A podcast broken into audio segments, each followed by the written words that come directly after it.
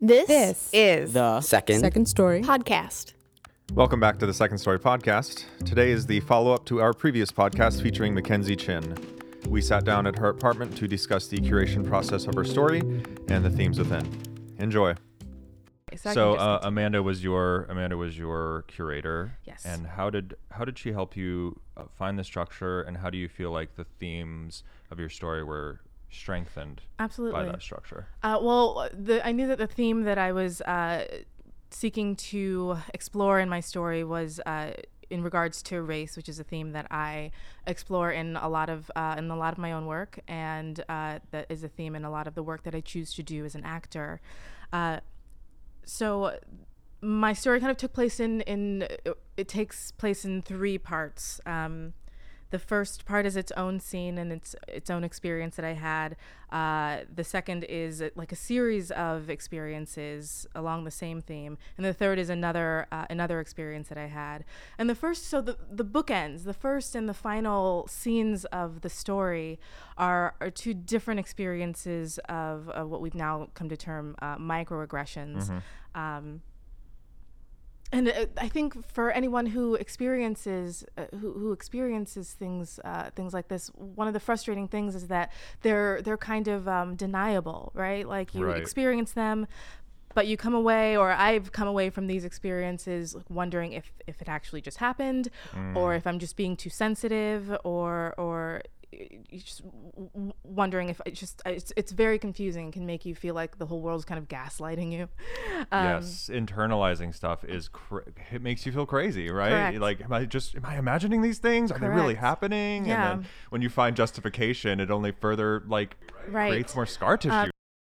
So uh, we got cut off again, Yes. but uh, t- t- finish the thoughts that you had. Yeah, please. absolutely. uh, so the the first piece is uh, the first part of the story is uh, an experience of a microaggression uh, that I think is very common to uh, to people with a certain um, you know uh, backgrounds and identities in the United States. It was uh, the experience of being followed around uh, a, a retail store um, uh, for no reason, um, and again wondering, okay, are they just are they just doing their job, or do they just happen to be uh, like near me for for for no discernible reason? Why aren't they following this other person? Uh, all very deniable things, but that still left me with this this feeling of alienation and and concern and and frustration. Uh, the middle Yeah. of the piece uh, is a series of uh, experiences I had with um, with a, a young man in various neighborhoods on the north side of Chicago over the course of maybe a month, a month and a half, where I would see him and he would see me, and he would um, call me epithets and and racial uh, racial slurs and names, give me the finger, and um, be otherwise um, hostile and intimidating toward me.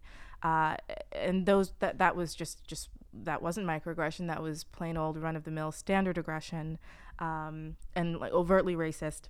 At DePaul, this was happening, right? This was happening on the campus of DePaul. Crazy. I mean, that's you, you think about that part of the city, and you imagine like, oh, this is where the the structural racism is, not the like it spit in your face type racism. That Yeah. is nuts. Um, and I should I should mention that it happened in other in other neighborhoods as well. So Lincoln Park, Lakeview, uh, as well as Lincoln Square. It was Mm-hmm. it was actually quite bizarre how I was kind of seeing the same person over and over again in various parts of the city.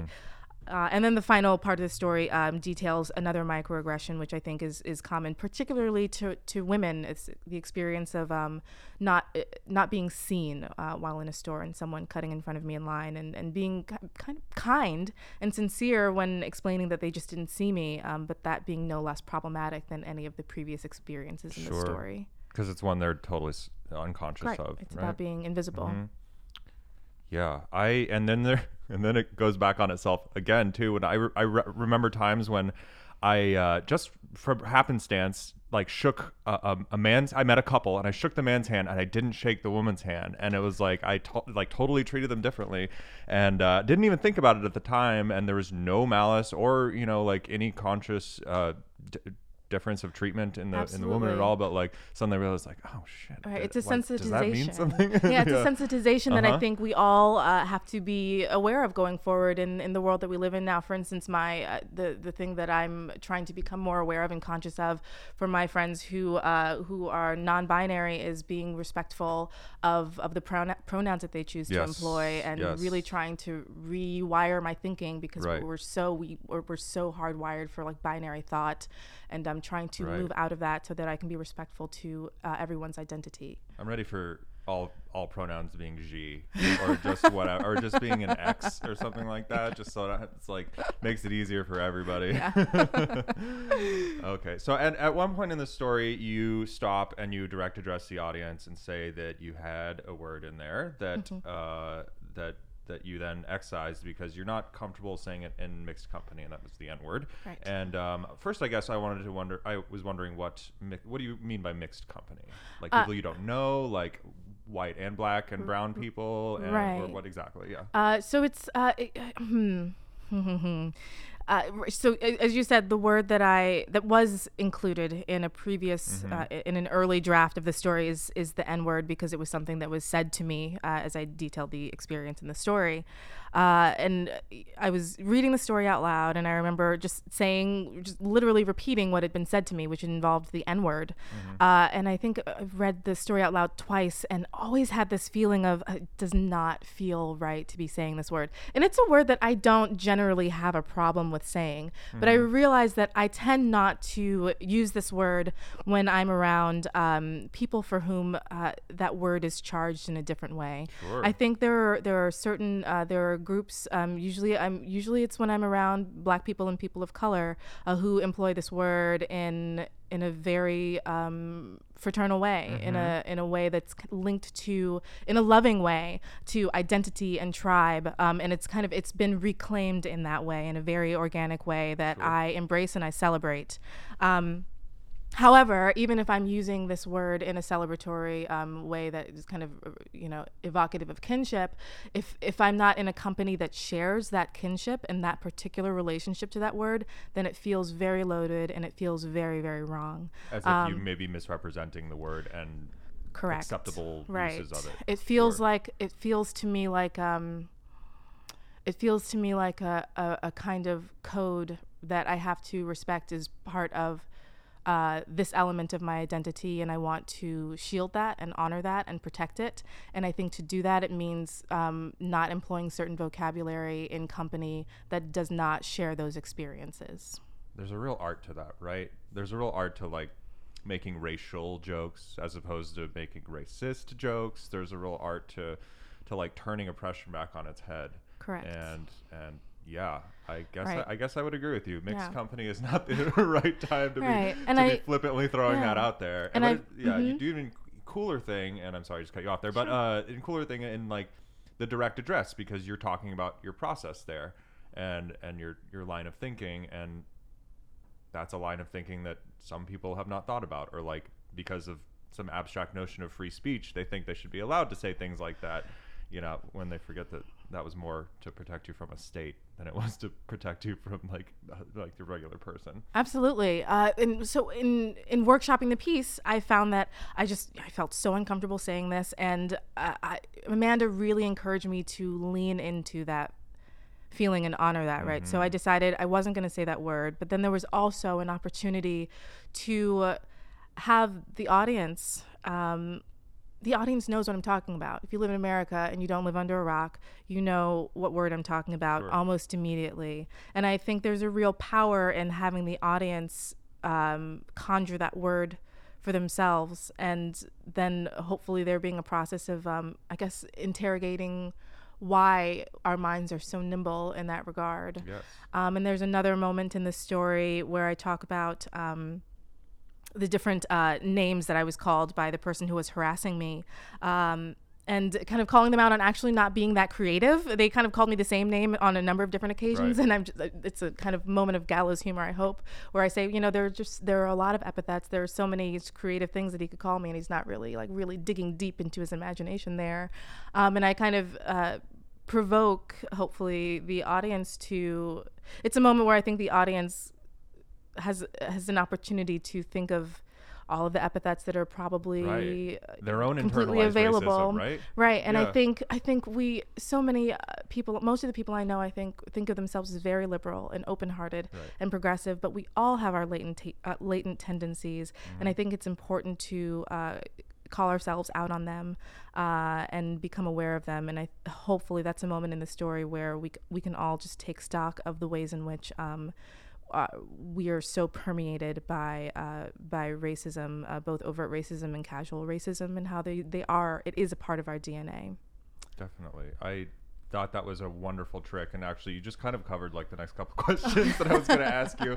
But um I guess to cap it like the the game of signification you're playing. There's that Louis CK bit where he's like he hates when white people say the N word, and he doesn't mean like when they say the actual word. It's like when they say the N word because like it's putting the word in your head, and you kind of do that in the story, but then you you address it in such a way where you're examining that from globally, like around like this our own reflexive uh, our own reflexive racisms. Again, like when you ask them to to come up with their own come up with their own uh, uh, epithets that, that they might have called you, like how easy it is to do that and how horrifying that is. Yeah. But um, it but. Yeah, you do such a good job of like interrogating, you. you're making the audience interrogate themselves, and you don't even have to do it for them. You just kind of create a bracket around which they can do it, and they're like, "Oh Thank you. Good. It's, I think good. it's an important um, important part of uh, kind of improve, improving our own individual Absolutely. citizenship. Examining your own reflexive reactions to stuff. Very good. Very good. So, uh, a, a lot of we've been talking about words a lot. Um, at the end of your story, you kind of you bring it back to the body. Like the last line is, "I'm standing right here," and I think there's this uh, dissonance between discourse and bodies, and a lot of times. Uh, we don't see like I'm imagine I'm trying to like take an empathetic view of maybe like your harasser and be like, is he just some idiot kid who doesn't understand like the amount of violence that those words are are perpetuating, about the amount of hurt that they're doing? Is he just like a little child with a toy gun, something like that? Um, because a lot of times we ignore and in all the micro the microaggressive ways the things we normalize through language the things that we that we re, the violences we reconstitute through language and they can be very subtle. But that those words like cause these the craziness that you feel at the beginning of the story in anthropology. Uh these, these little micro things and uh so I guess you've heard my interpretation of that moment now. Yeah. So like, what is what is yours? If you can add anything. the final that or- moment where I say uh, Yeah. I'm standing right here. Right. Well, again, this is the this is the the experience of being in uh, being standing in line uh, at a in a checkout line at a at a grocery store. Uh, I was standing actually right next to another woman, a white woman. Mm-hmm. And uh, a, a man, just a new lane open, just steps away, and I would have been next for the for the new lane. Mm-hmm. And a man just kind of stepped right in front of both of us and started putting his things on the checkout counter. And I remember just thinking, I can't. I just couldn't believe he did. It just seemed so incredibly rude, and I think I was just having like a bad day that day, and I just chose to kind of call him out on it mm, rather loudly. And uh, you know, again, he was very sincere and apologetic. He was like, "Oh my God, I didn't, I didn't see you," uh, and and that just didn't make me feel any better. In fact, I think it was it was even kind of worse because that just meant that I was invisible. And again, it's uh, one of those microaggression kind of moments where it's just like, okay, did he just not see me, and that's all that that was, or did he not see me because I am a woman? Did he not see me because I'm a person of color, and that's just not people that he, we we that he perhaps is uh, kind of programmed to have regard for, or or even really truly, in a literal sense, see on a regular basis. Um, like, why didn't he see me? Like, why? What are the reasons from the moment he was kind of introduced into this world, or any of us are introduced to this world, that cause us to see who we see and not see who we don't see? Oh, yeah. Ooh, Um, definitely. Did you feel liberated at all when you did that? I did Yeah? actually. I also Well, felt yeah. kind of like I, I did feel liberated, and I there was a time when I just would have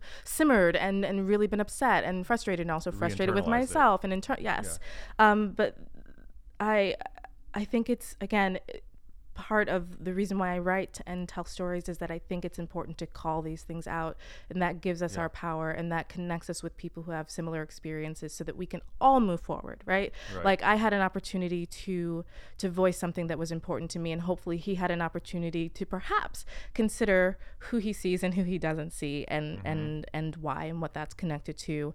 Um, and I uh, yeah, again, I, I come back to Claudia Rankine's book *Citizen*, which um, talks about this sense of um, the sense of as a woman and as a person of color, often feeling invisible and often feeling voiceless. And I think um, it's up to me, um, with the the love and and respect that I have for my identities, to um, to seize the power of my own voice and not wait for someone else to hand it to me or or validate me. I, I have to do that. Um, and, and in that way that felt very powerful. Um, yeah, that felt very powerful and it's also calling on others to examine their own um, um, their own actions Sure. and perceptions. Crazy how crazy how I'm sure that guy felt like what you did was super violent, right? Because whenever you break the social, the Right. symbolic order or whatever you want to call it, there there is it is a moment of violence, right? You're like you're like breaking through, you know, like maybe you're fighting against other violence, but still like you're snapping something in half, Right. Right. And I, I've just I've decided to not care. Oh yeah, it could be a, it could You be the violence of healing or cre- or creation, right? Yeah, yeah, Yeah. yeah, definitely. Yeah, it's and uh, look, I believe that um, progress rarely happens uh, unless some cart gets upset. Definitely. Some you have Yeah. to you have to um, yeah, yeah. Sometimes you have to mess up the order. Sometimes you have to you have to make people uncomfortable. Nothing is going to change until somebody feels uncomfortable enough to change. And I think considering uh, politics of today, Oof. that is a good place to end. Let's disrupt the status quo. Uh, Mackenzie, it was great talking to you. Same. Thank you, Uh, I Nick. love your story. Very great. Very great. Appreciate it. Second Story is supported in part by the Chicago Community Trust, the MacArthur Funds for Arts and Culture at the Richard H. Driehaus Foundation, the Gaylord and Dorothy Donnelly Foundation, a city arts grant from the City of Chicago Department of Cultural Affairs and Special Events, the Arts and Business Council of Chicago, the Arts Work Fund for Organizational Development, and many generous individuals like you. I'm Nick Kawahara. And This, This is the second, second story podcast.